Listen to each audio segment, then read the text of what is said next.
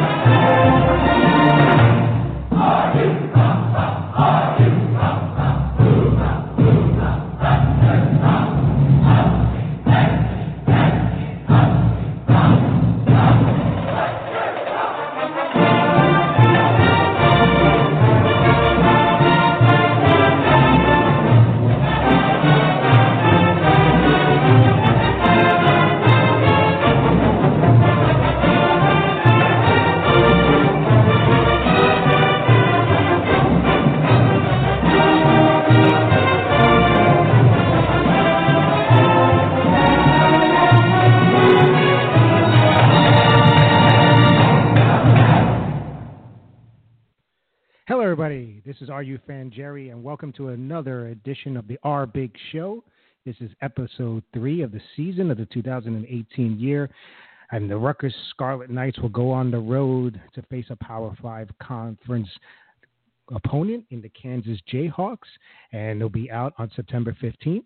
And they are coming off a 52 to three loss of Ohio State in one where all the fans, I believe, the whole Scarlet Nation probably. Uh, uh, had a sigh of relief this week uh, when um, it was known that Art Sitkowski, the freshman quarterback, uh, who was injured on an ill-advised uh, play call potentially. I will talk about that, of course. Uh, and he is practicing and looks like ready to go for this weekend. So, as terrible as the loss was, um, and as terrible as the injury looked, it could have been much worse. Um, we probably are all a little bit disappointed that in terms of the score. There wasn't much more improvement in the last two uh, games, which were 52 nothing, 56 nothing. But I guess you can say at least they scored. Uh, but going into this game, this is a big must-win game for Chris Ash and the Scarlet Knights in program. Uh, year three of, of the program under him. So we'll talk a little bit about that. Now, of course, um, joining me as a co-host is uh, Rutgers Mo. Uh, Mo, first, uh, let's ask, what were they thinking with that play call at the end of the half? I don't think they were thinking. I think you're exactly right. It's been written about. It's been talked about. Um, we have a really tough kid. We're lucky, and we're lucky he wasn't hurt significantly. I guess we're going to find out a lot more on Saturday, but um, I just don't think it was a well. Neither McNulty nor Ash really thought it through, and perhaps they'll it'll elevate their game. You know, uh, just making a quick comparison. You ever play? Uh, you ever play somebody who's better than you in another game, like let's say chess, or uh, if you're playing at cards? Sometimes you can kind of learn, and and the hope is that they're in the learning curve still. That's it. Absolutely, I think um, probably he surprised Coach Ash even surprised some by by being pretty honest. You know, saying I should have called a timeout, or um, you know, it it just really didn't end up the way they drew it up. And anytime a play doesn't uh, end up with the result you want it, you think about it again. But uh, you know, they dodged the bullet there, and and I think the point to make here, many you know did make that point is, uh, you know, he does he even if it doesn't get hurt there you know they were trying to play to win and to score, and and something like that could have happened in the next quarter. Uh, it is what it is, and I think uh, you know probably a game and a result. You know we had our predictions, and and you know we were hoping for 14, 17 points, uh, but you know that didn't happen, and I think. Uh, both the Texas State game and this game are, are total opposite ends of the spectrum in terms of, of the competition. So for all intents and purposes, the season starts here this week. So, um, looking forward to this show. Uh, we're going to have uh, uh, two guests on uh, Andy Mitt of the RockChalk.com, Rock Chalk Talk uh, podcast, get us up to speed with Kansas and what to expect. And then later on in the show, Brian Dohn, who many people know as a national analyst for 247 Sports, and, and we'll talk a lot of recruiting he's also your guy for recruiting and. Uh, uh, have a nice uh, conversation with with him. But uh, before we head into the Kansas talk, um, you know, Mo, if you have any observations, um, you know, about not only the game coming up, but what this game means in terms of of Rutgers and and heading picking up some momentum heading into this part of the schedule where we've talked about Kansas this week, Buffalo the following, and then some of the more winnable games in the Big Ten with uh, Illinois or Indiana uh, all coming together, in Maryland at the same time. That, that's a really good point, and I think the, the when you say some of the more winnable games, it's predicated really on somewhat on what we do Saturday. If if we actually come out of the game and uh, don't just if we if we squeak by, that's one thing. If we win in convincing fashion, it's another. It raises issues relative to Maryland, relative to Indiana in particular, perhaps even into Illinois, whether or not we have the the ability to pull off those victories, and it, it'll affect us um, in terms of our psyche, in terms of the individual players and the coaches. On the other hand, um, if this was an L, I have to believe that there's a tipping point for every. Uh, there's a tipping point for every organization, for every uh, uh, coach, whatever. And uh, much as we don't want to talk about that, and we do support. I know I I support Chris Ash and uh, and I'm thrilled that McNulty is back. This is not really aimed at McNulty, but at some point we've got to get beyond the constant. It's three years from now, and four years from now, and it's seven years from now, and when you look at other programs out there, like the Boise States as an example, they've produced a winning program virtually from nothing, and they're now a top 20. And and Petersen's not there anymore. So I guess my observation is, I think that it's here and it's now, and I think that I hope Chris Ash is able to get that through to his players, and I hope that we're able to bring it to the field but that's that's the biggest thing. I, I really don't have second, third, or fourth thoughts. That's that is the only thought that I really have. It's the winnable game, and we have to deliver. And anything short of that, I think, is going to be a major disappointment for fans. I know it will be for me. Now, of course, what makes this an interesting game is Rutgers is not the only team that circled this game as a winnable game on their schedule. So have the Kansas Jayhawks, and uh, a team that's gone through some rough years over the last two, three years. Uh, 0 and 12 in 2015, 2 and 10 in 2016, and 1 and 11 last year, uh, and then starting off the season losing to Nicholls State, uh, you know, F uh, CS no, I think programs. They won, they won it in overtime, didn't they? No, they lost that game. This well, I year? guess we'll check on that. I'm pretty sure they did, but uh, maybe I'm wrong. But oh, maybe you're right. um, You're right. Uh, okay, I'm sorry. You're right. You're right. So, as as down as things were, then they go out, you know, Central Michigan, um, and take a, a, a game on the road, which they hadn't done in 46 straight contests, a, a road game. So, um, again, as I say, I you know, as down as things are for them and were for them past after that first week, you know, now they have some momentum. They they they have a home game uh, against a Power Five conference. Um, interesting. I just learned that uh, this is the first P5 conference uh, opponent that they've hosted in quite some time. I think since 2010, 2011. So um, we'll we'll learn a little bit more of that from from Andy as he comes on to join us. But uh, uh, from their perspective, this is definitely a game that they want to uh, get themselves back on the positive spin. So without further ado. I want to welcome Andy Mitt again from RockChalk.com and the Rock Chalk Talk podcast. Welcome, Andy.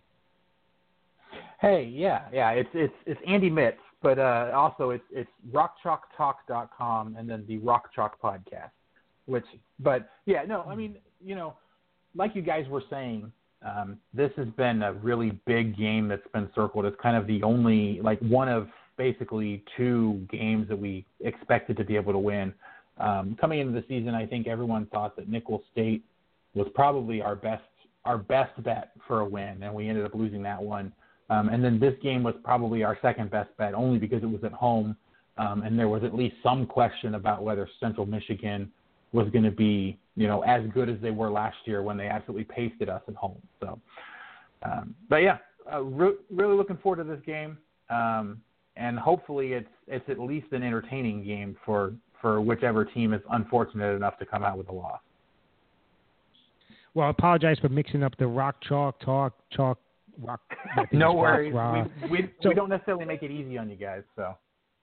Well, is let me ask you, what is, is some I, kind of a we, speech test? Sorry, what was that? well, I thought I thought it was some kind of like um, to test whether or not you have a speech impediment. If you can say it three times, say that word three times quickly. Then you're, rock chalk talk, right? Yeah, no. Uh, so so rock chalk. Um, this actually comes up a lot more often than you would think. Is uh, it, it's actually a chant that was started by one of the old professors. They were trying to come up with something that that the students could chant. And yeah. going through by train to that area back when this was created, there's there's a lot of limestone um, in the area, and so it was like chalk rock, and so they flipped that around, and so rock chalk is what they would is, is what they say all the time.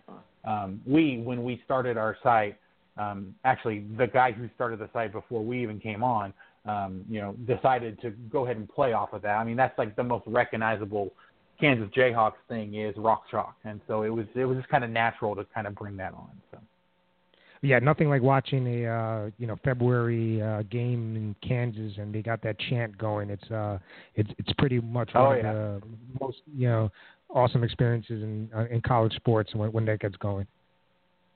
Yeah, being in being in Allen Fieldhouse, uh, somehow we always come back to talking about basketball. I'm, I'm not sure why, but um, you know that's actually I've heard many a national analyst say that that's like the one or one of the top five college you know sports experiences you have to have is going into Allen Fieldhouse and hearing that that that chant, whether you're there as a visiting team or kind of going as a neutral to just go listen, uh, you know, and, and kind of take in that atmosphere. It's one of the kind of one one of the most eerie and yet also kind of coolest things that you can have actually hear coming from a fan base of a college team. So, well, Andy, I, I apologize. You don't mind, uh, just you just stirred something in my in my uh, in my memory. I used to be a consultant, and I had a a thoracic surgeon in Palm Springs.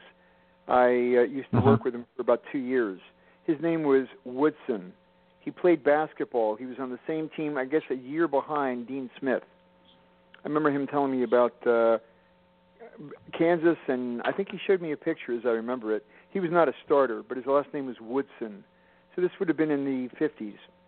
Um, you know, it was before my time, but uh, and probably before all of our times. But still, it's history, and I was always kind of uh, proud of the fact that I mean he he was there with Dean Smith. That was pretty impressive. Yeah, I do yeah, apologize. I think. Uh, Go ahead. I'll say I apologize for for you. Probably say you don't want to end up talking basketball, but it, it always happens. But uh, at least you know you, we can probably uh, agree on our side. Uh, at least you have basketball to talk about, or some other sports. Yeah, yeah. It, it's it's actually just kind of a running joke over on Rock Chalk Talk that we can never seem to talk about the football team without mentioning basketball in some way. So, um, you know, we've we've we've got actually quite a few people over there, more than I would have expected, that are KU football fans first and kind of only follow the basketball team because it's another KU sport. Um, they they like to give us a hard time that we can't ever find a way to not talk about basketball. So. So I guess what we'll do is, uh, you know, educate us a little bit and teach us a little bit about what to know and look out for with the Jayhawks coming on this weekend. Uh, obviously, a 31 to seven victory last week. Uh, as I mentioned, you know, first game in, in quite some years on, on the road victory. Um, so, what is the feeling of the team heading into this game? Obviously, uh, they're looking to keep the momentum going. Yeah, so that game was really keyed by the defensive performance, uh, which I think was a, a, a combination of Kansas playmakers just really having a good game, um, but also just the fact that Central Michigan, their offense was a completely new offense from, from the previous year. It, it seemed pretty obvious that they didn't really get much going. They had a lot of struggles the previous week against Kentucky as well, um, except for when their defense was giving them really short field. Uh, so it's not necessarily really a surprise that the Kansas defense was kind of the the key to that. Um, but what was really nice to see was just how many different players were actually getting in on that. Um, you know, Joe Dineen Jr. is obviously the the name that anybody who pays any attention nationally might actually know uh, from from the Kansas Jayhawks. Last year, he was routinely rated as one of the top defenders week in week out by Pro Football Focus. They they do the the individual rankings and ratings of every single player, um, and and put together like a national team of the week. I believe he showed up on like three or four of those. Last year, he he headlined the national team for this for this week in in week two. Um, you know, so he's kind of continuing to get his name out there. Um, some other guys that are on the defense that that you might want to pay attention to would be Daniel Wise. Um, he was he's been one of the better defenders the last few years. Um, he's on the defensive line there. Uh, Mike Lee is a returning a returning uh, junior uh, back in the secondary. He had a little bit of a struggle through a portion of last season, but he is definitely one of the biggest hitters that we have. And then the four-star recruit in Corione Harris. Uh, you know, he he has played somewhat sparingly at this point, just because you know, for whatever reason, Kansas coaches in all sports tend to like to play the upperclassmen a lot more, and so the, the the brand new guys have to really earn their time on the field, and he just hasn't had that opportunity yet. Um, but you know, he's he's had some really big plays, uh, and really is kind of expected to be what what helps turn our secondary around this year if it happens. Um, some other guys that started to make some big plays. There were Keith Loneker Jr., another linebacker. Uh, him and him and Joe Dineen have kind of really gotten after it, really stopping the run. Uh, Joe Dineen, more than anyone, seems to be everywhere. The only plays that he doesn't get into are, are ones that the corners are, you know, covering on on deep passing plays and things like that. Otherwise, Joe Dineen is somewhere in that in that uh, play there. But Keith Moniker is is kind of coming along in the same vein where he's he's in the backfield or he's in on a lot of passing plays. So I, am expecting those those guys to get their names called out quite a bit. Um, as as for the offensive side, the main addition that they had was uh, Anthony Pooka Williams being eligible to play. Uh, there was some question as to why he wasn't available for the first week. It was clarified in the in the post game press conference that it was some sort of eligibility issue.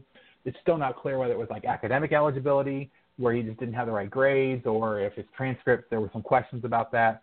There's there's really not a lot of information about that, but it seems at least for now that there's not any concern going forward that he's not going to be ineligible the rest of the year, even though Beaty didn't actually come out and say that explicitly. So um, the the expectation is you know, and, and he he went off completely in this game. Uh, two long touchdowns. Um, you know, was really the most effective runner for for the Kansas Jayhawks. Um, that's really where they've done most of their damage this year is in the running game. They have a trio of, of really good running backs in Pooka Williams, Dom Williams, and Khalil Herbert. Khalil Herbert was the guy that was really explosive for us last year. He had 291 yards against West Virginia last year. Um, we were expecting big things from him. Uh, but Kansas, you know, has been dealing with some injuries on the offense as well. The offensive line has had all kinds of turnover due to injuries, season-ending, uh, career-ending injuries in the last year and a half or so. Um, the offensive line coming into the year this year is actually completely brand new. Uh, I think there's only one player returning that, that actually played any kind of significant time last year. Um, we weren't able to actually have a spring game this year because of injuries to the offensive linemen. We didn't have enough healthy linemen to field two teams at the time, so they had to do kind of like a, a skill showcase. Um, so that's kind of where the big question is on offense: is, is the offensive line healthy enough and can they actually protect long enough for the quarterbacks and for the running backs to get the lanes that they need to do what they need to do? Um, Kansas actually has a lot of talent at the wide receiver position. Um, Steven Sims Jr. was expected to be the best offensive player for this team coming into the year. Um, he probably still is one of the most athletic, with the only other, with the only person who probably comes close being Pooka Williams. Um, the issue has been he's been blanketed pretty much the entire time that he's been playing. Um, he still has a few good catches, but they haven't really gotten an opportunity to get him going.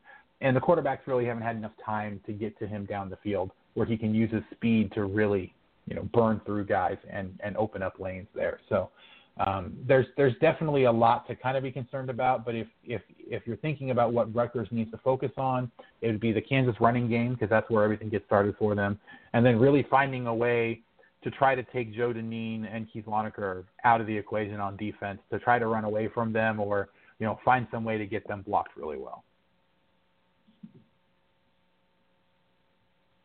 When you say take him out of the equation, does that include paying him off? Oh, I don't think that would work, but I mean, you guys are more than welcome to try. I mean, I just thought I'd ask. yeah, yeah. So, uh, going um, listening to uh, talking through the defense, it sounds like this is going to be a gritty run defense type of game. Um, Rutgers going back to the pro style, although they'll throw the ball a lot more than they did uh, in the matchup two years ago. Um, tell us where where does Daniel uh, line up um, on which side? Because uh, our um, been some issues on on the offensive line, two on the tackle. So I'm curious uh, which end he typically st- uh, puts his uh, hand on the ground. So it's it's kind of been all over the place. Um, if if there is a tendency, I think he typically tends to line up more on the left side of the defensive line, so it would be the right the right tackle. Um, but one of the things that they've done this year, and actually they kind of started it last year, is to try to move guys around to a kind of to try to find holes to take advantage of matchups. Um, Daniel Wise is really more of a of a like a left interior lineman. Um, so they've done some four three looks, they've done some three four looks. He tends to be trying to get into the middle of the line and really clog things up. A lot of times he even you know he's he's able to fight through and put pressure on the quarterback. Um, they've been working a lot though on his on his run defense um, and trying to put him into positions to really help out with that. That's been um, kind of one of the big issues that we've had for a long time, and so they've been trying to get their most uh, their most athletic guys into those t- sort of roles. So I don't know that you can really pin him down to one side of the line. Um, if they if they find a hole that they can plug him into and think that he can exploit that matchup there, then they are going to they're not afraid to move him around.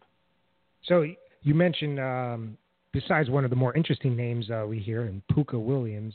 Uh, sounds like a dynamic right. player that that Rutgers fans uh, uh, need to to know about. Um, 14 carries, I think he had 160 or 180 yards, two touchdowns.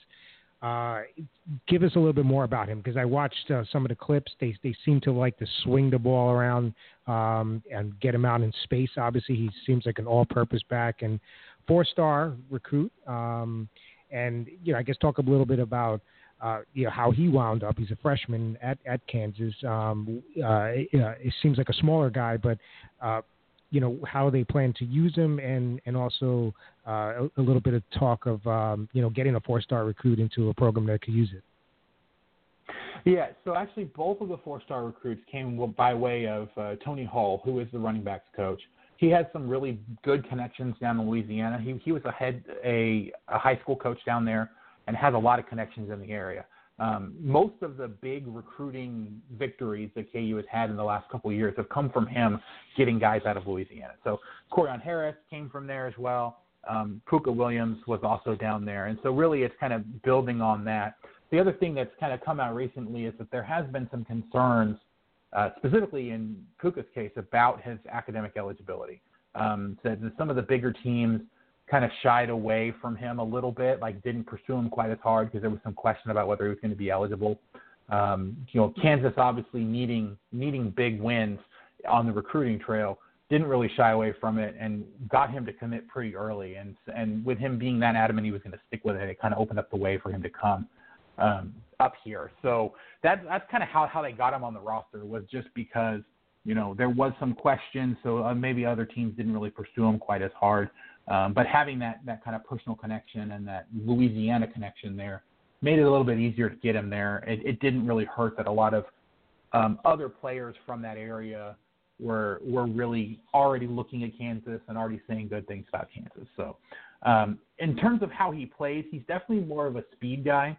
Um, you know, they've actually had quite a few instances where you know they needed a couple yards, just kind of pounded into the line. They brought Dom Williams in for those.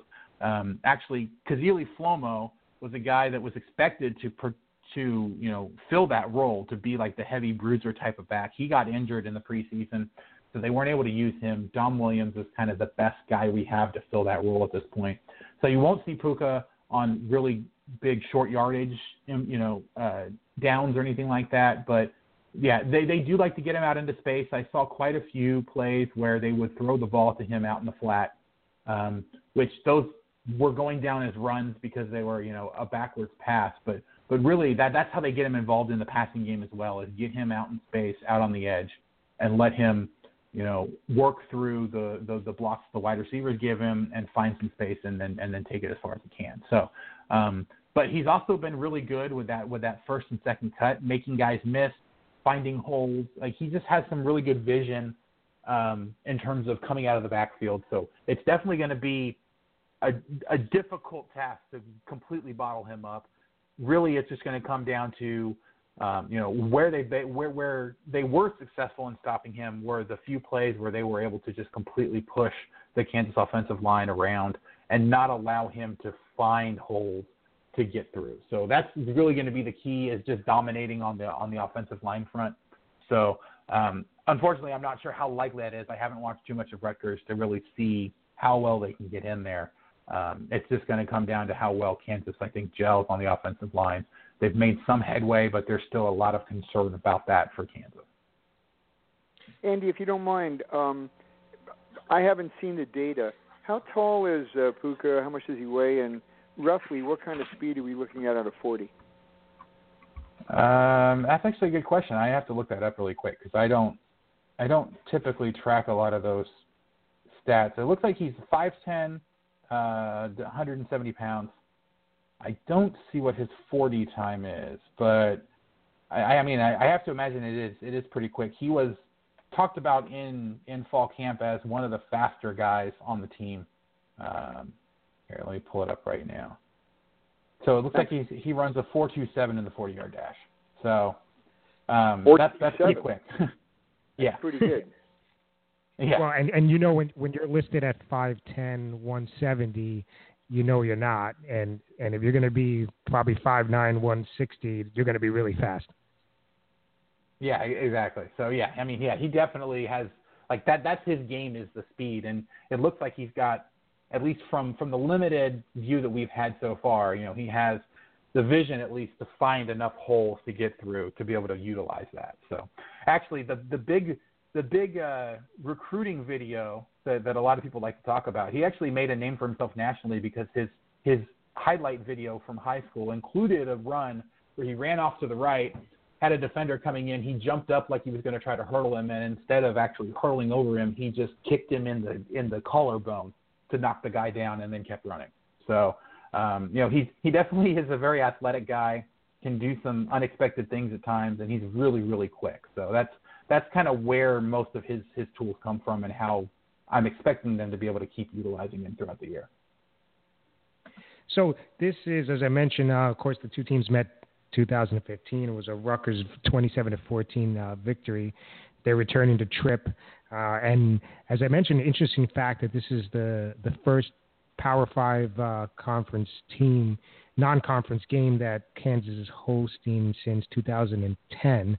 Um, so the question I have for you is, uh, you know, one, you know, are people, you know, are you going to get a decent sized crowd for this game? And then, um, two, um, you know, uh, Mo over here likes to put our our uh, guests uh, on, you know, on the spot and see if you give us a uh, prediction for this game.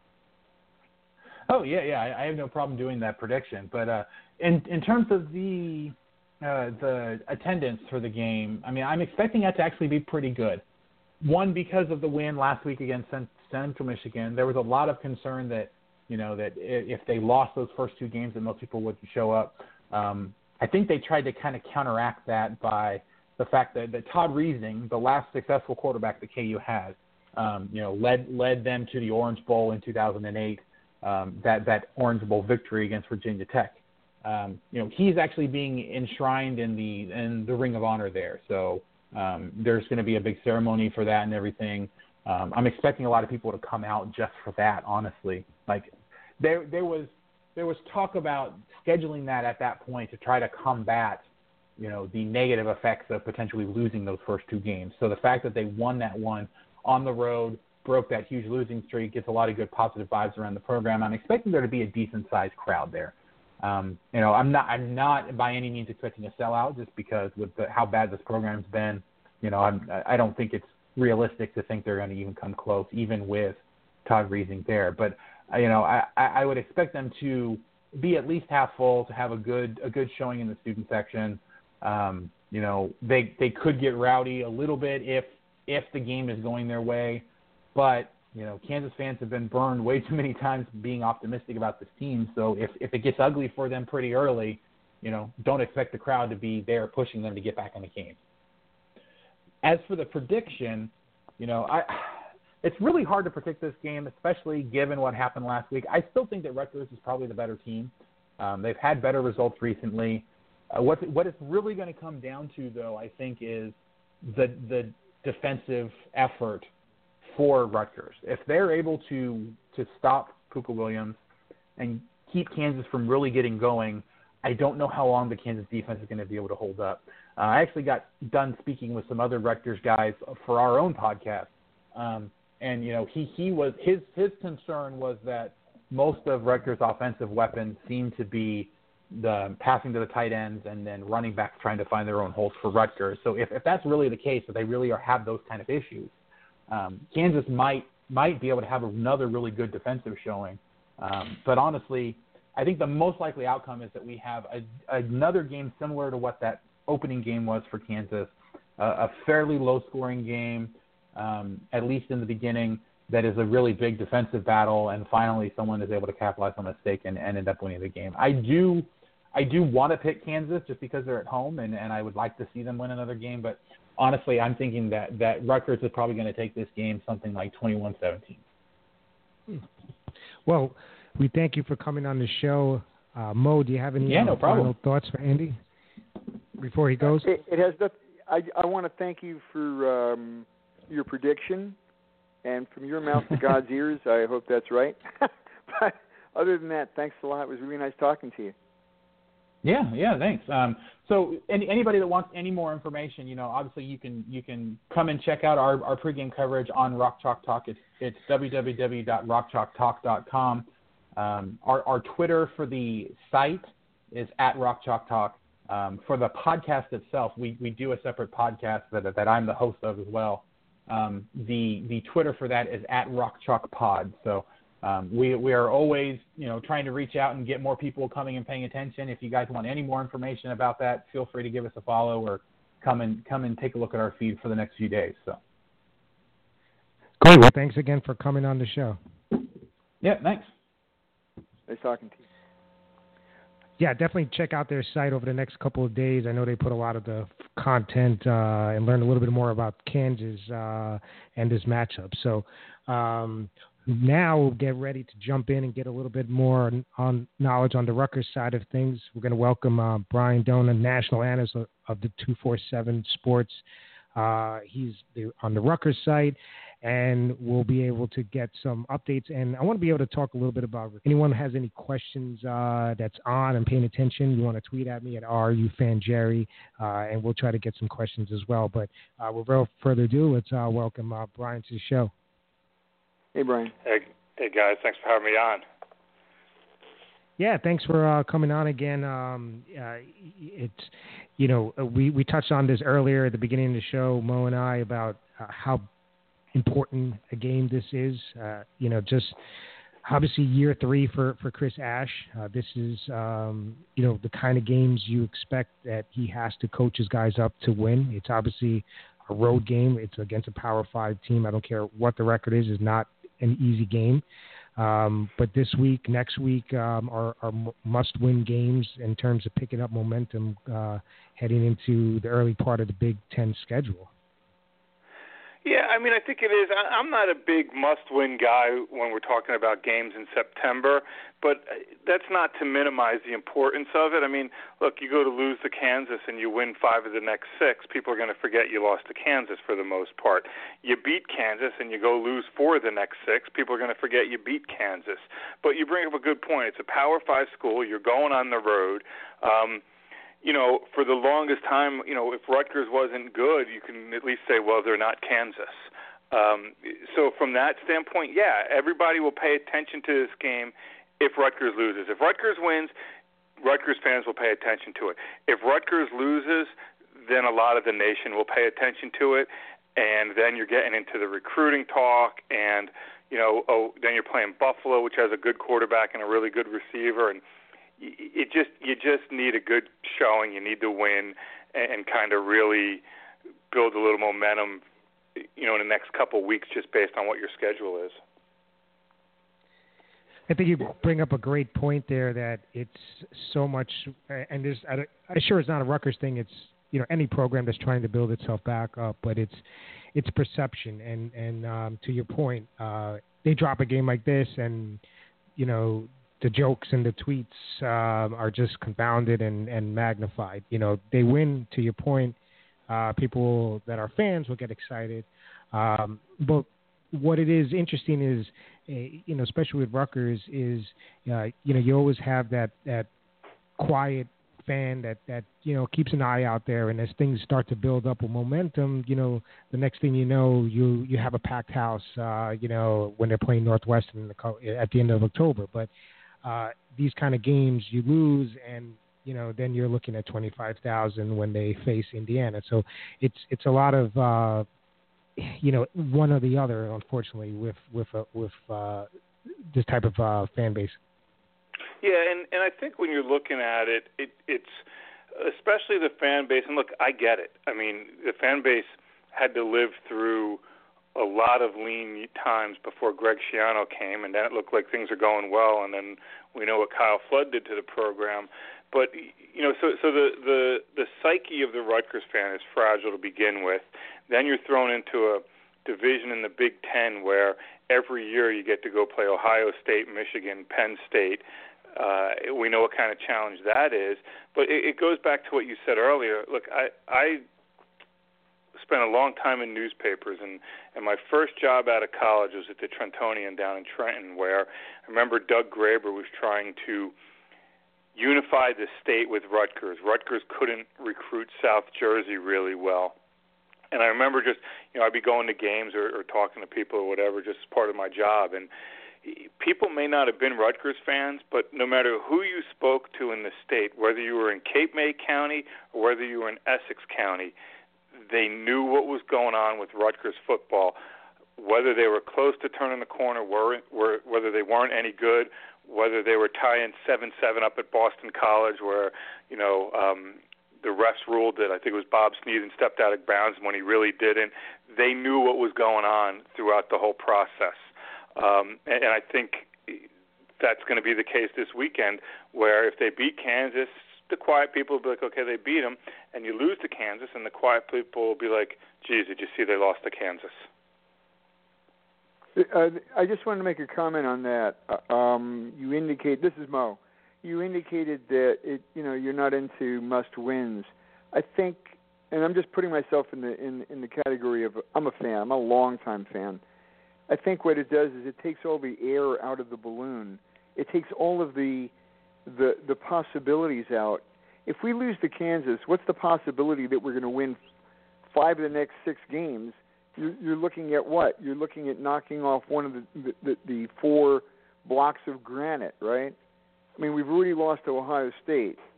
When do we start hitting? Um, you got Wisconsin, you've got Michigan State. I hope you get my point.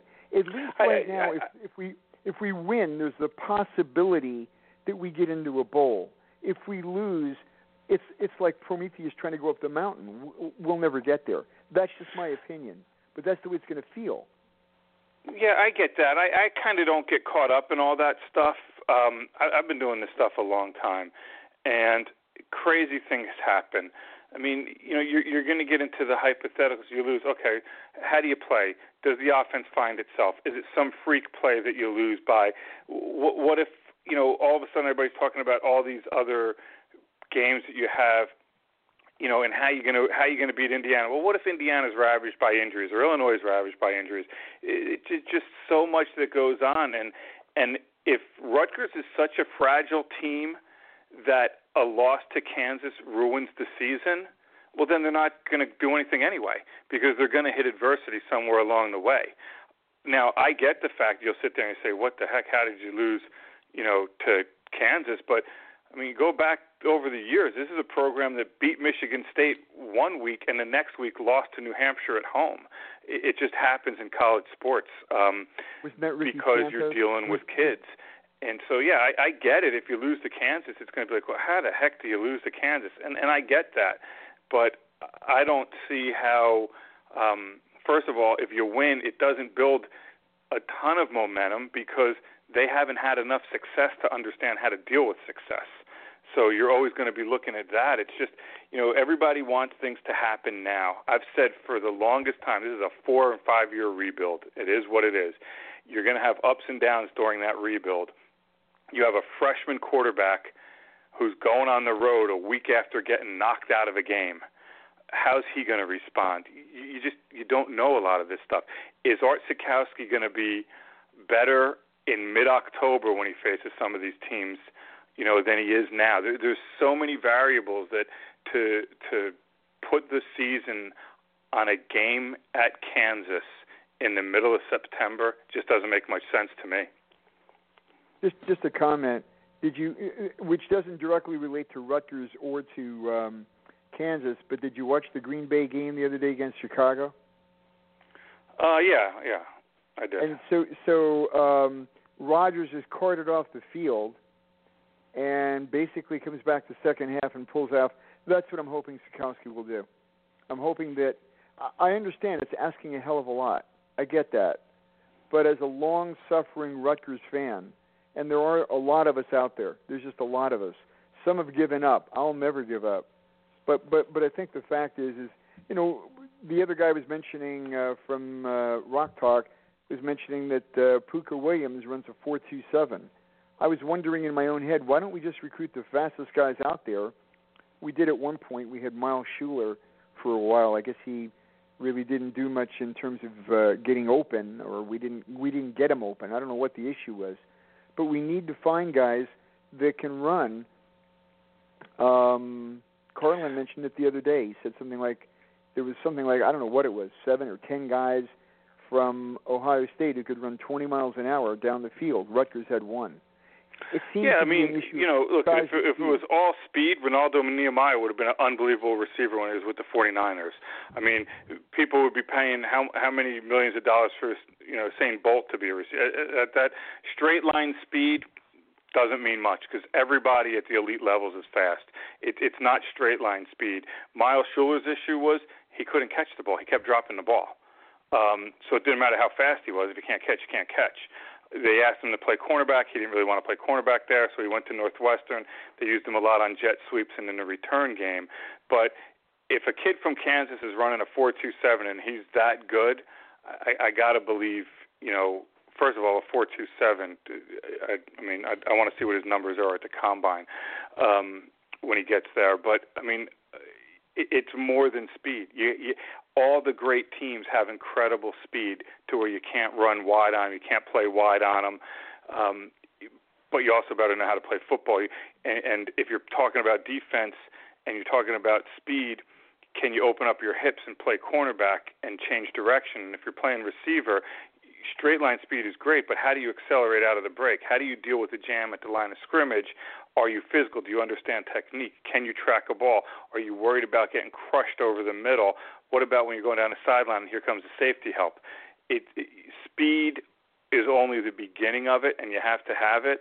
And when you start comparing Ohio State, you know, Rutgers may have one guy who can run 20 miles an hour, and that's, you know, whatever, how many Ohio State has. But then I want to know how many Purdue has, how many Illinois has, how many Wisconsin has, how many Nebraska has, how many Iowa State has. That's what I want to know. Is Rut is the one on Rutgers the same as everybody else, or is it markedly lower than everybody else? Well, I think you're starting to now get into the uh, the question of, of recruiting and and numbers, and you know, I look at back to where we talked about, uh, you know, towards the end of Schiano's uh, tenure here, uh, and and the kind of quality of players that, that Rutgers was starting to get and cracking. Uh, you know, you look at the New Jersey top 15 players and where Rutgers is right now and uh, how few of those that they're pulling in and where they were at the end. And and there's no, you know, people like to talk on the sites about you know you know stars and and and and of course there's plenty of two stars, three star guys that come into the NFL. But um, when you look at, at these schools and, and you have a litany of four star players who are super athletes that run that kind of speed and are big, uh, you know, it's a probability game, right? So uh, as Rutgers increases its recruiting, those kind of players, um, where you're saying there's not going to be just one, there's going to be two, there's going to be three, and then you start to be able to compete. And, and that's where uh, you know they need to get in terms of um, keeping these guys home. Yeah, no, the probability is is right on the money. That I mean, a friend of mine, long time ago, um, when the recruiting business, you know, from what we do was just starting out, I would be talking with him. and He said, "Look, if you if you're going to sit here and say that it's a hundred percent, then that's inaccurate. But you use it as a compass, and the schools that get the four and five stars are going to start off with more talent. It still comes down to how do you develop that talent can you can you coach that talent? And you know you, you can talk all you want about recruiting, and, and that's a huge part of it. But I, I just had this discussion with the coach today. Um, you know, look at how much a school like Ohio State spends on recruiting, spends on their assistants who, you know, they got Larry Johnson from Penn State. Larry Johnson, the D line coach, was considered one of the great D line coaches and Ohio State went and paid him a bundle of money. Then they go and take a, you know, everybody at Rutgers knows Greg Schiano. He's not a defensive coordinator at Ohio State, making a ton of money. And so when you're willing to give contracts like that to assistant coaches, yeah, they're proven coaches who are doing it at a high level it all feeds each other. Um, and it's not to say the Rutgers coaches are good or bad. That's not what it is. It's just saying the commitment from some other schools is markedly higher. You know, it's markedly higher at Alabama and Clemson and Georgia and Ohio State and USC than it is at a lot of other schools. And that's something that a lot of people don't take into account.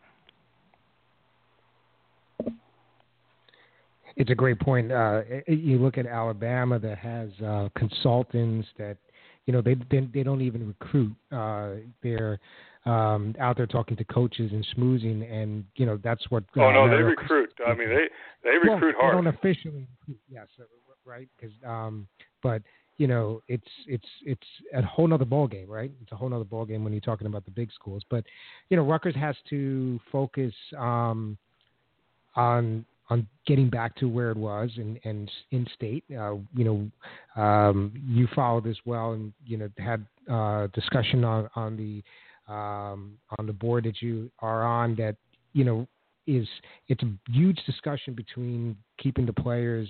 Uh, in Jersey at home, uh, and it's also a lot of things that go into that. Whether kids just want to get away, they want to get out. Uh, the discussion about publics and privates, and uh, where do you see Rutgers right now with the next class, with that 2019-2020 group of kids? Are are people starting to pay attention, or starting to be more open to it? Um, you know, I, I think they want to see progress this year. They're always open to it, just from the standpoint of Rutgers is usually one of the first schools to recruit them. In most cases, Rutgers is the first school to offer them, uh, so they want to pay attention to it. But they want to see progress first of all on the field. And everybody says, well, that means they have to get to a bowl game. No, they want to see progress. Um, you can play better and still have the same record, but they want to. You know, I, I talk to receivers who say, well, you know, I watch Art Sitkowski. He looks good. I can see him being the future. Well, the pro- I should say the problem, but one of the things facing Rutgers now is they have a lot of young receivers so you can't just go out in every class decide I'm going to take five receivers because then you don't have enough scholarships for the other positions. So you're looking at this year where they'll take one, two receivers. You know, I, I see two at most, and so and that's why I say it's always a slow build. But yeah, they're paying attention. They get the kids on campus, and so now it's a matter of making that next step, and and whatever that next step is going to be, if they play better and and Chris Ash can say, see, we're not where we want to be yet, but you can see my vision coming to fruition, then that helps. But there's no magic elixir that's going to make all of a sudden some kid who has a choice between Michigan, Stanford, and Alabama say, "Well, I'm going to go to Rutgers." That's not how it works. I mean, you know, everybody talks about when Darius Hamilton went to Rutgers. Well, his dad wanted him at Rutgers, and it was important for him to stay close to home.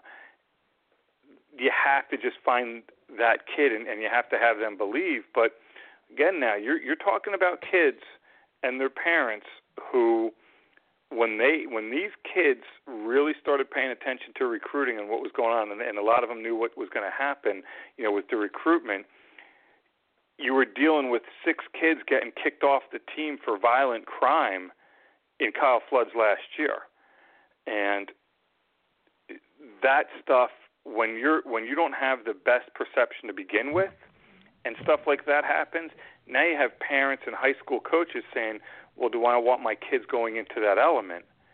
And so that's what you continually battle, and and that's what they're working to get around. Just things like that. Um, it, it's not easy. People want it to happen quickly. It did not happen quickly for Greg Schiano. He was here for what a, more than a decade, and it wasn't until the last few classes where I remember talking to kids where they started getting mad when Rutgers didn't offer them. Right now, here's what happens with a Rutgers offer. It's either the first one a kid gets, and the coach says, "Gee, that's going to open up a lot more opportunities for him. I can't wait to see how many more offers we can get him from this." Or they offer him after he's been offered, and the coach says, "Well, geez, where you been? Why why are you waiting so late to offer them? So that's what they're fighting with right now. One of the things you just mentioned is just th- this may sound defensive. I hope it doesn't come across that way but it's it's interesting the way you described the way the recruits are looking at Rutgers, and I do get it. I I, I understand what you're saying. It kind of hurts though as a fan. If we offer first, we're sort of like, uh, yeah, come back and see me later. Uh, you're my home state, but um, I got to go. And if you offer last, uh, wish you would have been here just you know five minutes earlier, and and you would have been in the door. So the question the question I'm really getting to is to take a look at some of the other schools. And I am bringing up. Um, you mentioned the issue with Kyle with, with Flood, so I think it's fair to bring up what what about Penn State and and and that whole era with Paterno, which is something I think that is just you know, let's just leave it at this. It'll never go away. Not if not as long as you have a memory. What about Michigan State with with uh, their their their uh, problems? What about Ohio State with Urban Meyer still on suspension theoretically? Yet they overcome these things. Rutgers has got Rutgers has got so many obstacles to overcome. None the none nonetheless, we've overcome some things such as the Gruninger years, where where basically he couldn't even see the opportunities. I believe I'm sure he he meant well, but we never could really see the big the big picture. And as a result, we didn't get in until the very end. We were in the Eastern Eight. Remember that in the 70s.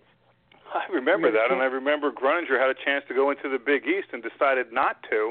I know. And, uh, That's my point. You know, it's, it's the same thing. I believe Holy Cross had a chance to, and they decided not to. Yeah, I mean, look. So, so what are you talking about? Here? You're talking about, you know, how did Penn State rebound? How does Michigan State, you know, what Ohio State? Well, a couple things. You know, th- those programs have tremendous traditions, and um, you know, in some instances, it comes down to they've produced, they've won. But what it really comes down to is they have administrations that back athletics. That's what it comes down to. And if you're going to sit here and tell me that the Rutgers Board of Governors and President Barchi are these huge fans of athletics, they have no idea what it takes to be successful at a high level in athletics. I shouldn't say that. They may have an idea, they're just not interested in pushing that idea forward. I mean, you you go look, they're in the Big 10. I mean, you know, you look around, forget football and basketball. Go look at Purdue's baseball stadium.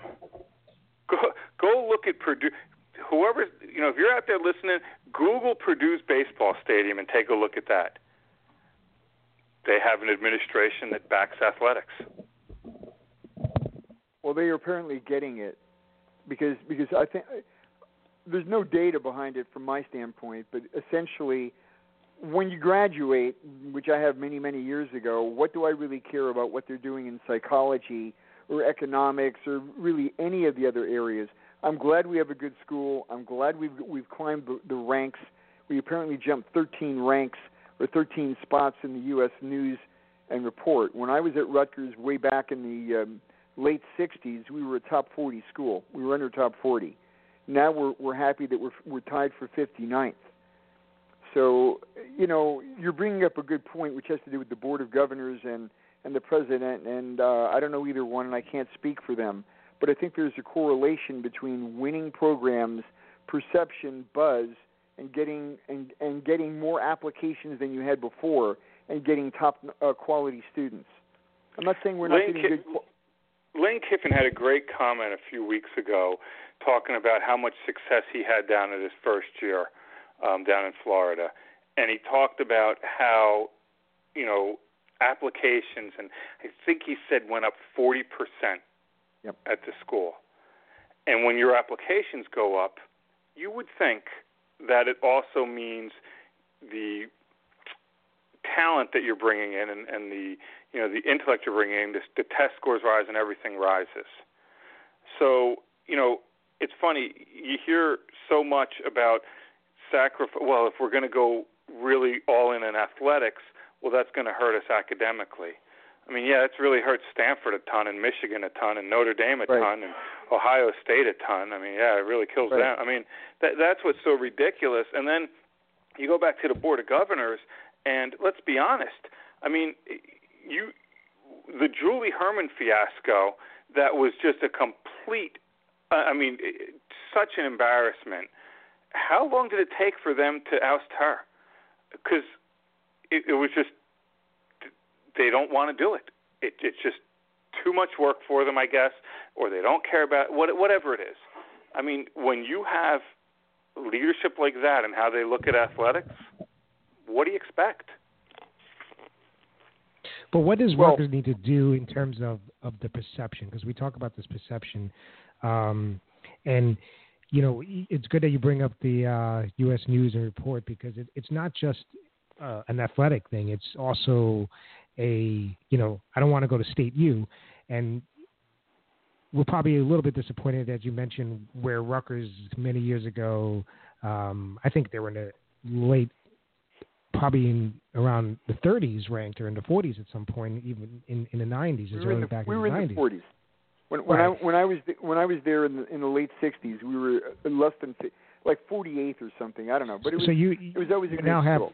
you now have schools like Miami, uh, University of Florida that are ranked higher, um, and and then you even see people who prefer students that would prefer to go to Rutgers is still ranked higher than Penn State, still ranked higher than say a Delaware, and uh, you know I see it. You see that that kids would just rather go out to those programs to Maryland than go to State U, and it's it's the same thing when it comes to football.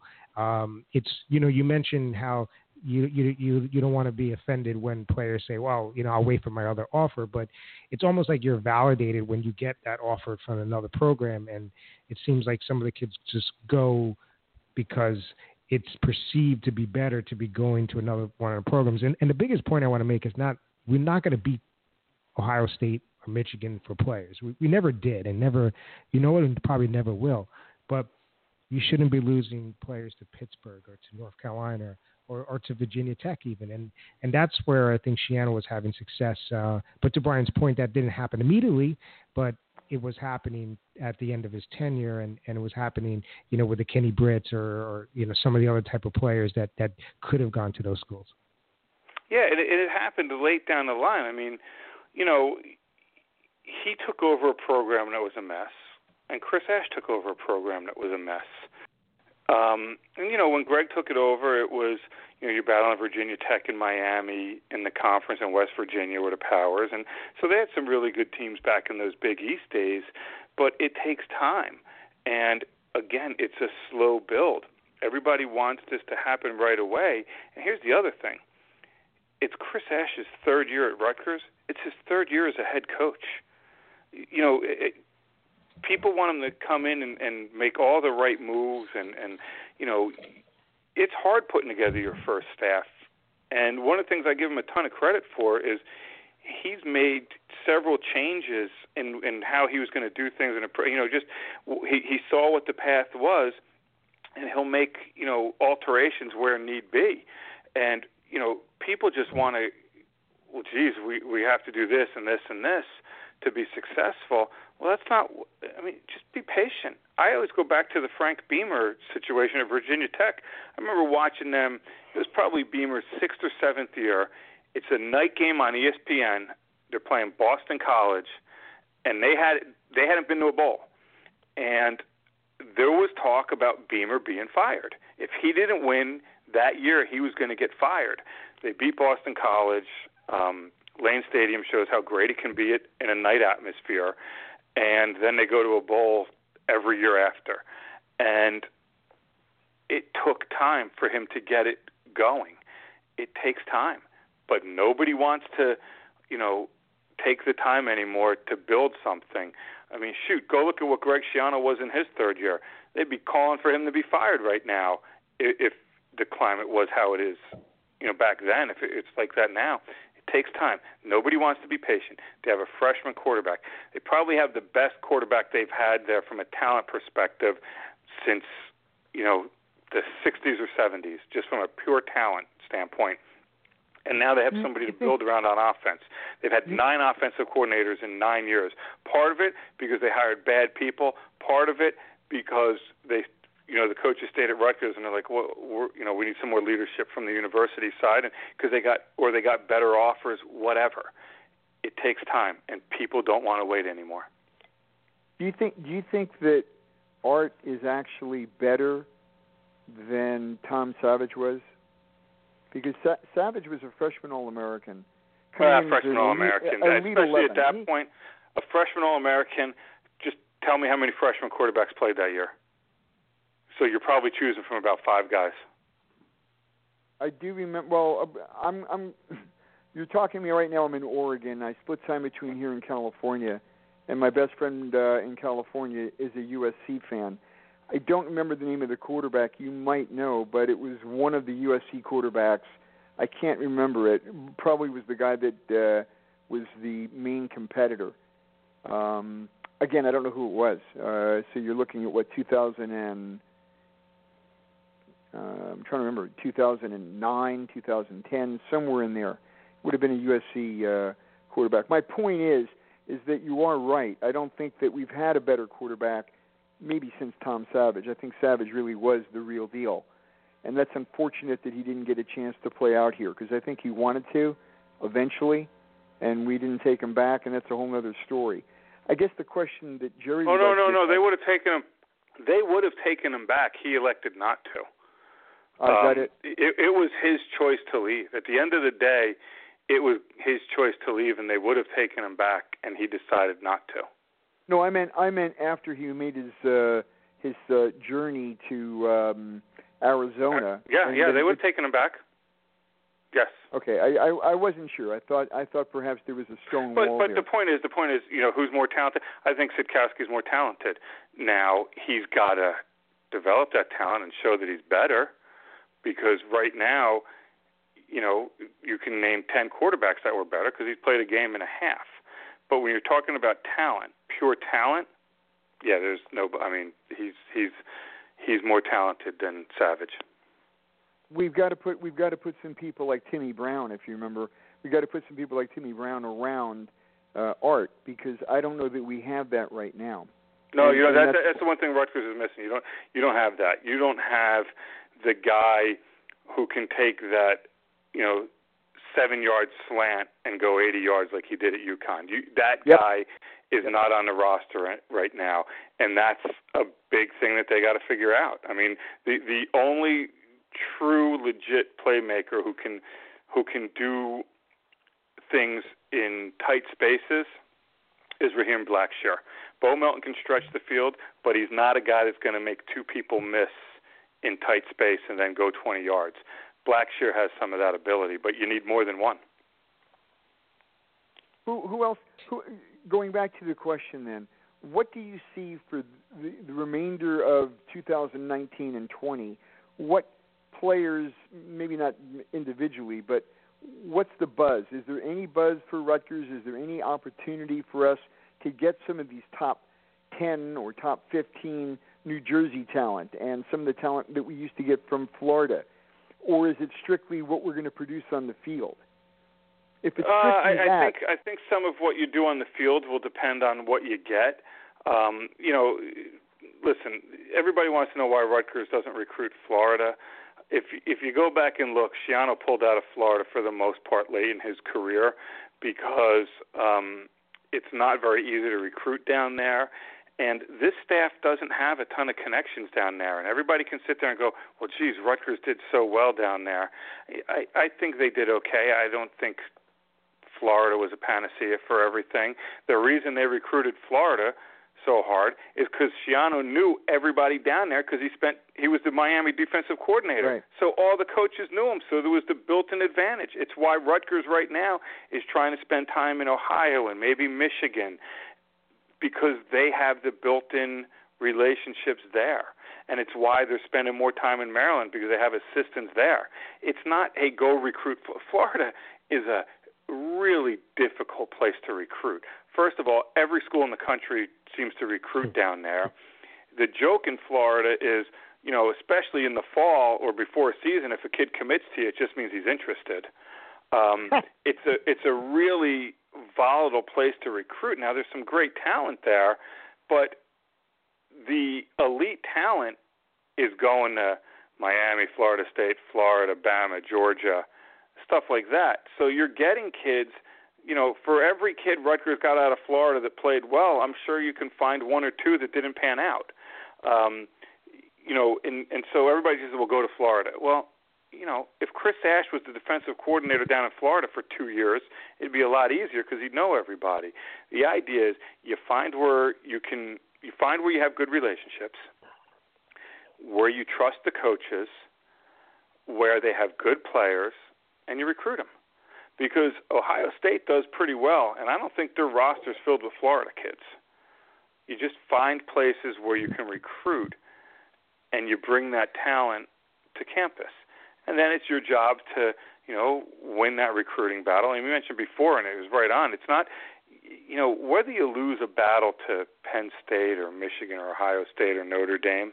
Okay, you lose those it's the ones you lose to Syracuse or to Pittsburgh or to Maryland, and in some instances, depending on the kid, to Boston College. Those are the ones that hurt. Right. And those those are the guys.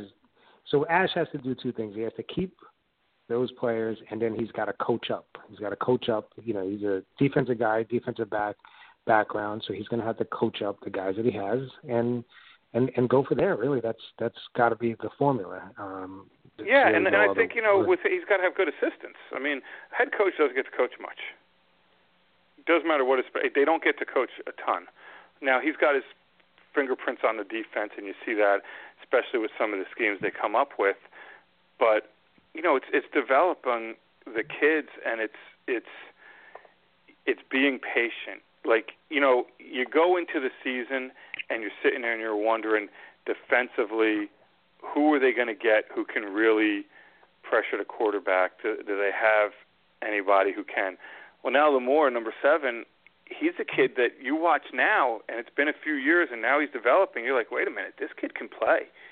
He can get up the field. He's got, you know, use his hands well, good change of direction, around the play a lot, and so that's what you're looking for. You're you're looking for kids to develop, but then you also have to remember the first recruiting class of Chris Ash was, you know, however you want to put it, it, it just you're trying to patch it together.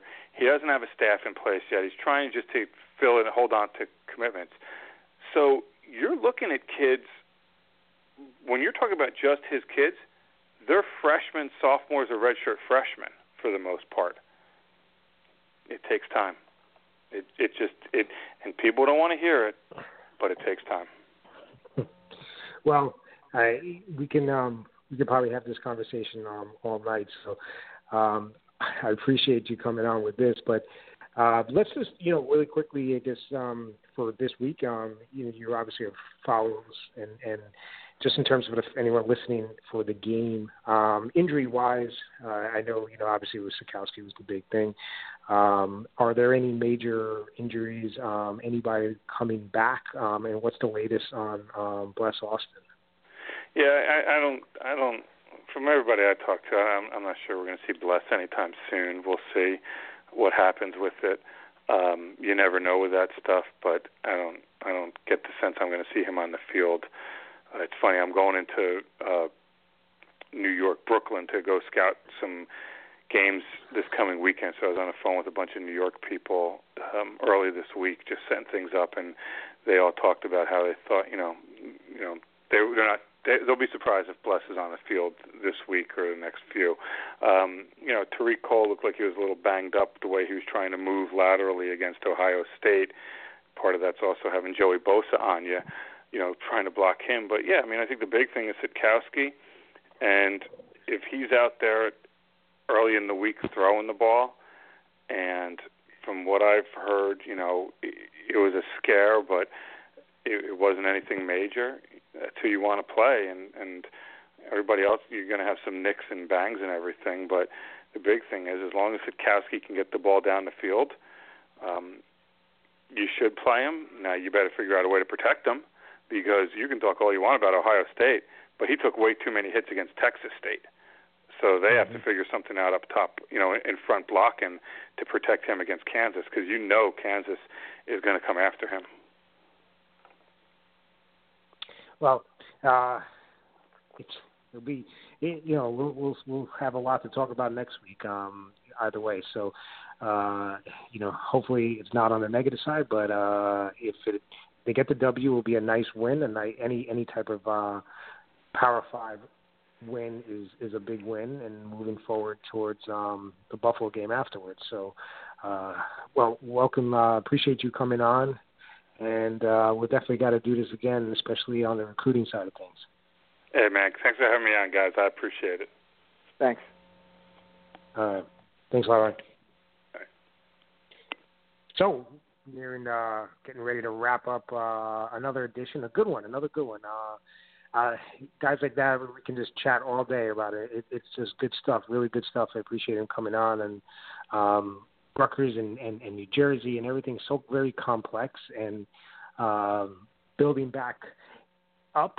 And I think that's the one thing about you know we talk about the patience um, because Rutgers and and some you know did have some success. I mean, you look at the nine out of ten year bowls. Um, you know, obviously what happened in 2006, I, and I think it, it, it's there's a little bit less patience, um, and then also it's very difficult being in this conference when you have so many of these, uh, you know, one-sided type of games. Um, you know, there's there's four or five difficult games every year, so it does make it tough. But uh, so Mo, before we wrap up this, are, are we going to do another edition of predictions for this show?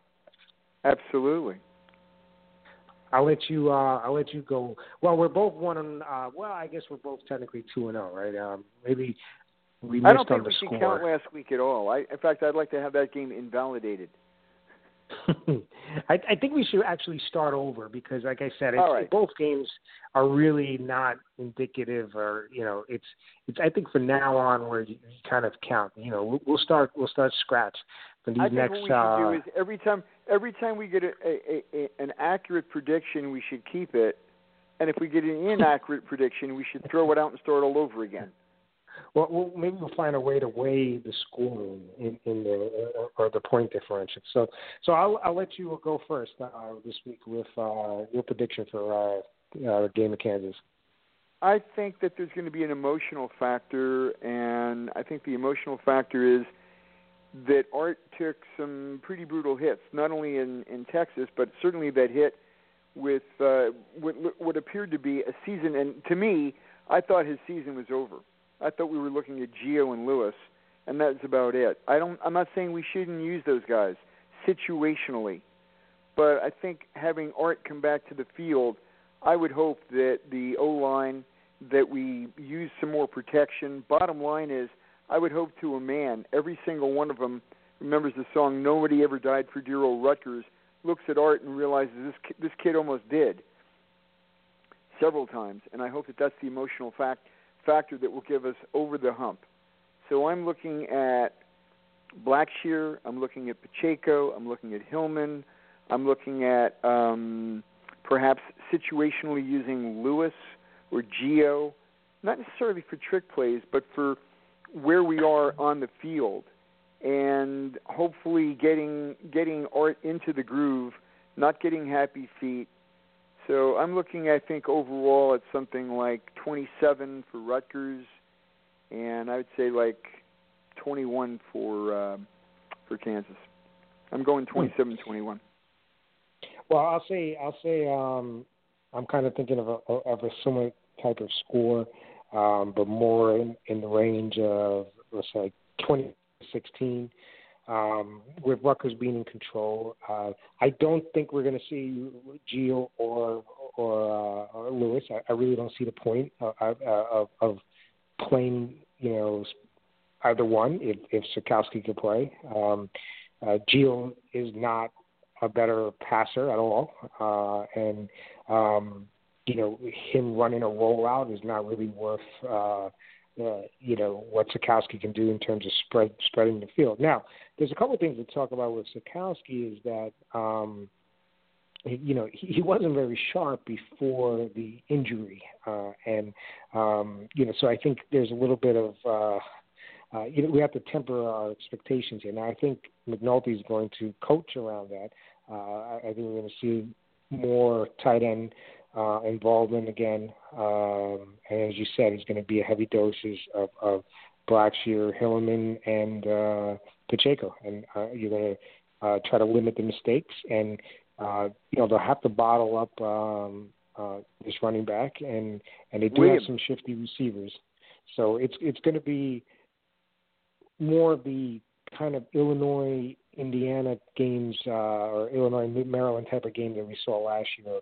But I think Rutgers will be in control in the fourth quarter. Well, uh, just a quick question: Is Avery or Avery and Hester back and available this week? I believe Do we know? he- Hester, uh, um, I believe Hester is. Um, I don't know about Avery. Um, uh, I just haven't.